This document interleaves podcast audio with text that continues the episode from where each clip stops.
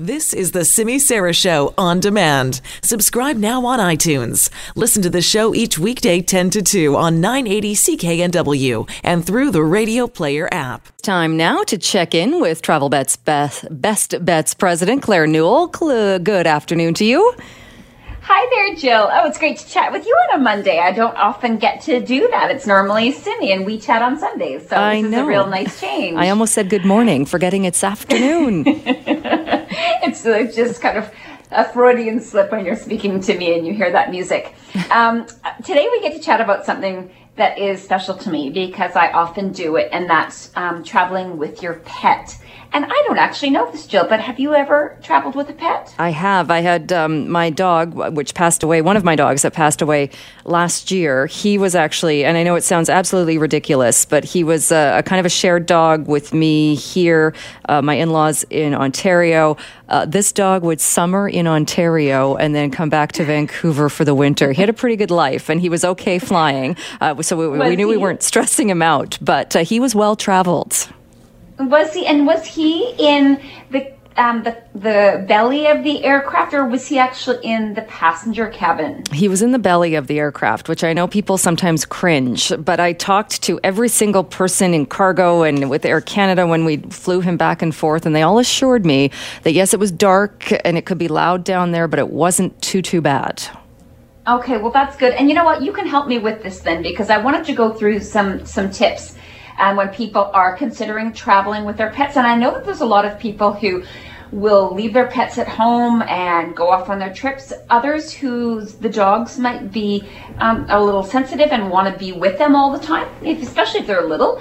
And they people just don't travel without them. So the first thing I tell people to do is make sure that you research the country requirements because they're all different. I know a lot, even even uh, a friend of mine said, "Oh, we want to bring our dog over to Maui," and I said, "Ah."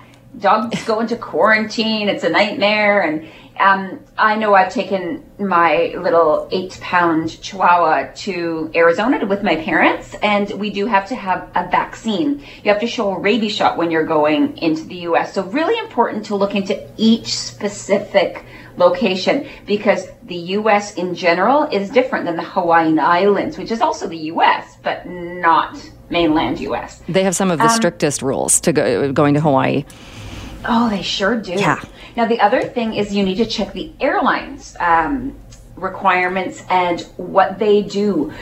Because some of the airlines will allow dogs in the belly of the aircraft, some will allow some in cargo, but some, but minimal in the passenger cabin. Some won't allow any in the passenger cabin. Some won't allow any in the belly of the aircraft. And that could be because of the weather, if it's a place that's too cold or too hot.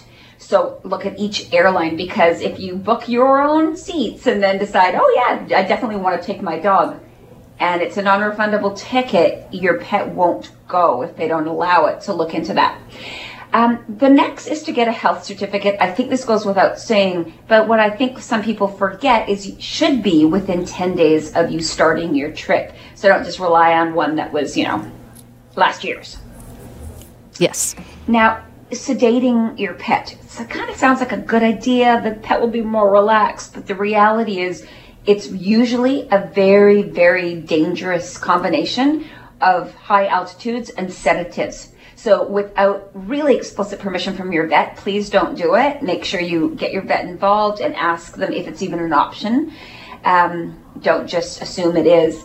And the next is about a carry-on. So it's best if you go into one of the shops that sell carriers because you can actually see what they're allowed. You will have to look at the airline's limits and sizes and things like that. But um, you'll once you've you kind of cleared what the airline is doing, you need to go in and actually fit your dog. And there are, you know, they need to be able to stand up and move around, but not too much. And I don't know those specific details for every single dog out there, but the pet stores that sell these, they do. And so I recommend that you do that and tell them exactly is it carry on? Is it in the belly of the aircraft? And they'll measure properly for you. Um, I think ID collars and tags goes without saying as well, with all of the necessary details. Um, and don't feed your pet too much before a flight. Put in the favorite blanket or chew toy. Um, the other thing that sometimes I think people do forget, though, is to just research local vets at destination just in case something happens and have a little pet first aid kit. We have them for ourselves when we travel, I hope, but um, it's important to, to have one for your doggy as well or your kitty or your, who knows, it could be your snake or your rat or whatever it is you want to travel with. yeah, very, very true. Uh, it can be, it's hugely stressful, I find. And I think anybody with a pet, especially when they're going into the plane, and you're right, you have to make sure it's the, there's only certain planes that are pressurized.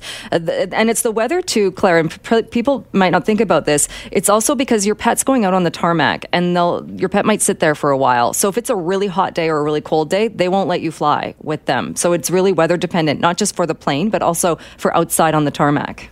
Oh, that's a really good point. And um, I think that that every airline is so different. And that's why a lot won't even let pets on board flights when it's really, really cold or really, really hot. So again, you're right. Check into that.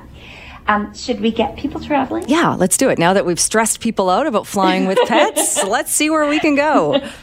Okay, so the first deal I've got for you is a quick little getaway to Las Vegas in early September.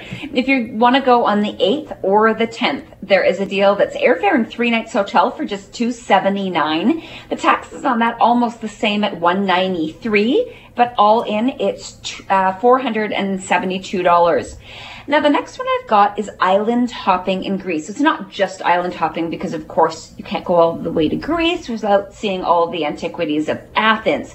So you can do this package right through until October the 19th, and it includes the flight over, two nights hotel in Athens, then three nights in Santorini, three nights in Mykonos, your breakfast every day, and all of the transfers to get you from, you know, between Athens and Santorini and Mykonos. 1739, taxes of 664, all in 2403. And I know you and I have talked about this last one that I'm about to share with you, um, but I wanted to let people remind people because today is the last day that they can get some really cool bonuses. So this is a 30 night world cruise. It starts in Singapore, goes um, to India, into the Middle East, and then into the Mediterranean. It's a really gorgeous itinerary. It's not leaving till March 15th of next year, but it's airfare, 30 night cruise and transfers, including the airfare and all the taxes, it's fifty nine ninety seven, which is a really good buy. But if you book, today's the last day that you can get these bonuses. If you book by the end of the day, you get the beverage package for the 30 night cruise, which Ooh. is such good value. You also get the gratuities. And I think they're 14 US per person per day. So it's a really good buy. That's an amazing that they are the the two are adding. If you're thinking about doing it anyway, I mean to add those on is what a that's that's a good chunk of change.